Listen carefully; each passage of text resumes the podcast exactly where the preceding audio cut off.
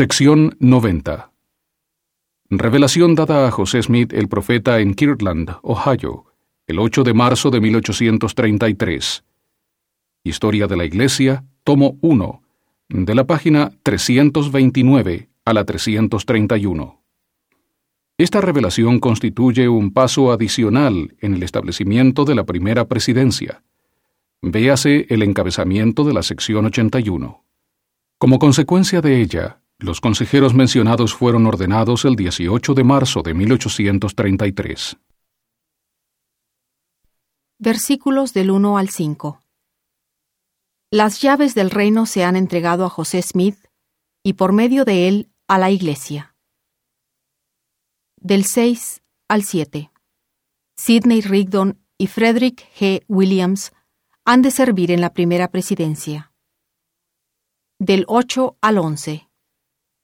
El Evangelio debe predicarse a las naciones de Israel, a los gentiles y a los judíos, y todo hombre lo escuchará en su propia lengua. Del 12 al 18. José Smith y sus consejeros deben poner en orden los asuntos de la Iglesia. Del 19 al 37. El Señor exhorta a varias personas a andar rectamente y a servir en su reino. Así dice el Señor, de cierto, de cierto te digo, hijo mío, te son perdonados tus pecados, según tu petición, porque tus oraciones y las oraciones de tus hermanos han llegado a mis oídos. Por tanto, bendito eres de aquí en adelante, tú que posees las llaves del reino que te fueron dadas, reino que está surgiendo por última vez. De cierto te digo, las llaves de este reino nunca te serán quitadas mientras estés en el mundo, ni tampoco en el venidero. No obstante, por tu conducto se darán los oráculos a otro, sí a la iglesia. Y quienes reciban los oráculos de Dios, tengan cuidado de cómo los estiman, no sea que los menosprecien, y con ello incurran en la condenación y tropiecen y caigan cuando desciendan las tempestades y soplen los vientos y vengan las lluvias, y den con ímpetu contra su casa. Y además, de cierto digo a tus hermanos, Sidney Rigdon y Frederick G. Williams, que también sus pecados les son perdonados, y se les considera igual que a ti en la posesión de las llaves de este último reino, y también, mediante tu administración, las llaves de la escuela de los profetas que he mandado organizar, para que con esto se perfeccionen en su ministerio para la salvación de Sión, y de las naciones de Israel y cuantos de los gentiles creyeren, para que por tu administración reciban ellos la palabra, y por medio de su administración salga la palabra hasta los cabos de la tierra, primero a los gentiles, y entonces, he aquí, volverán a los judíos.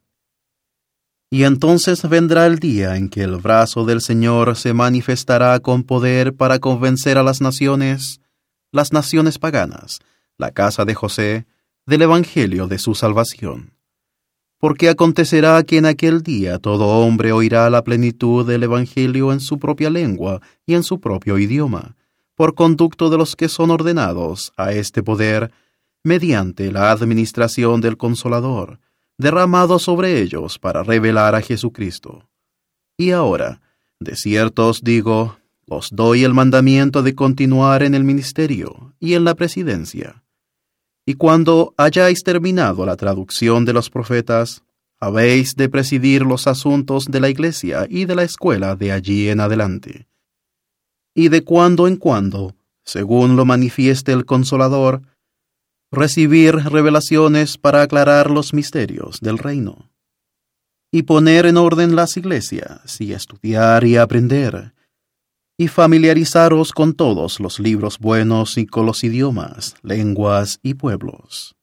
Y este será vuestro cargo y misión toda vuestra vida, presidir los consejos y poner en orden todos los asuntos de esta iglesia y reino. No os avergoncéis, ni os sintáis confundidos, mas sed amonestados en toda vuestra altivez y orgullo, porque esto tiende un lazo a vuestras almas. poned vuestras casas en orden, apartad lejos de vosotros la pereza y la inmundicia. Ahora, de cierto te digo, prepárese una casa, lo más pronto que sea posible, para la familia de tu consejero y escribiente, a saber, Frederick G. Williams. Y continúe con su familia mi anciano siervo Joseph Smith, padre, en la casa donde ahora reside, y no sea vendida hasta que la boca del Señor lo diga. Y permanezca mi consejero, a saber, Sidney Rigdon, donde ahora reside hasta que la boca del Señor lo diga. Y procure con diligencia el obispo conseguir un agente, y sea un hombre que tenga ahorradas riquezas, un hombre de Dios y fuerte en su fe, para que así pueda liquidar toda deuda, a fin de que el almacén del Señor no caiga en descrédito ante los ojos del pueblo. Escudriñad diligentemente, orad siempre, sed creyentes, y todas las cosas obrarán juntamente para vuestro bien. Si andáis en la rectitud y recordáis el convenio que habéis hecho el uno con el otro. Sean pequeñas vuestras familias, especialmente la de mi siervo anciano Joseph Smith padre, en cuanto al número de los que no son de vuestras familias, a fin de que aquellas cosas que se os han proporcionado para llevar a cabo mi obra no sean quitadas y dadas a los que no son dignos, y así se os impida cumplir las cosas que os he mandado. Y además, de cierto te digo, es mi voluntad que mi sierva bien Ajax reciba dinero para sus gastos, y suba a la tierra de Sión y el resto del dinero me sea consagrado, y ella sea recompensada en mi propio y debido tiempo. De cierto te digo, me parece conveniente que ella suba a la tierra de Sión y reciba una heredad de manos del obispo, para que se establezca en paz, en tanto que sea fiel y no pase sus días en ocio de allí en adelante. Y he aquí, de cierto te digo que has de escribir este mandamiento y decir a tus hermanos de Sión, con saludo cariñoso, que también te he llamado para presidir a Sion en mi propio y debido tiempo. Por tanto, cesen de molestarme en cuanto a este asunto.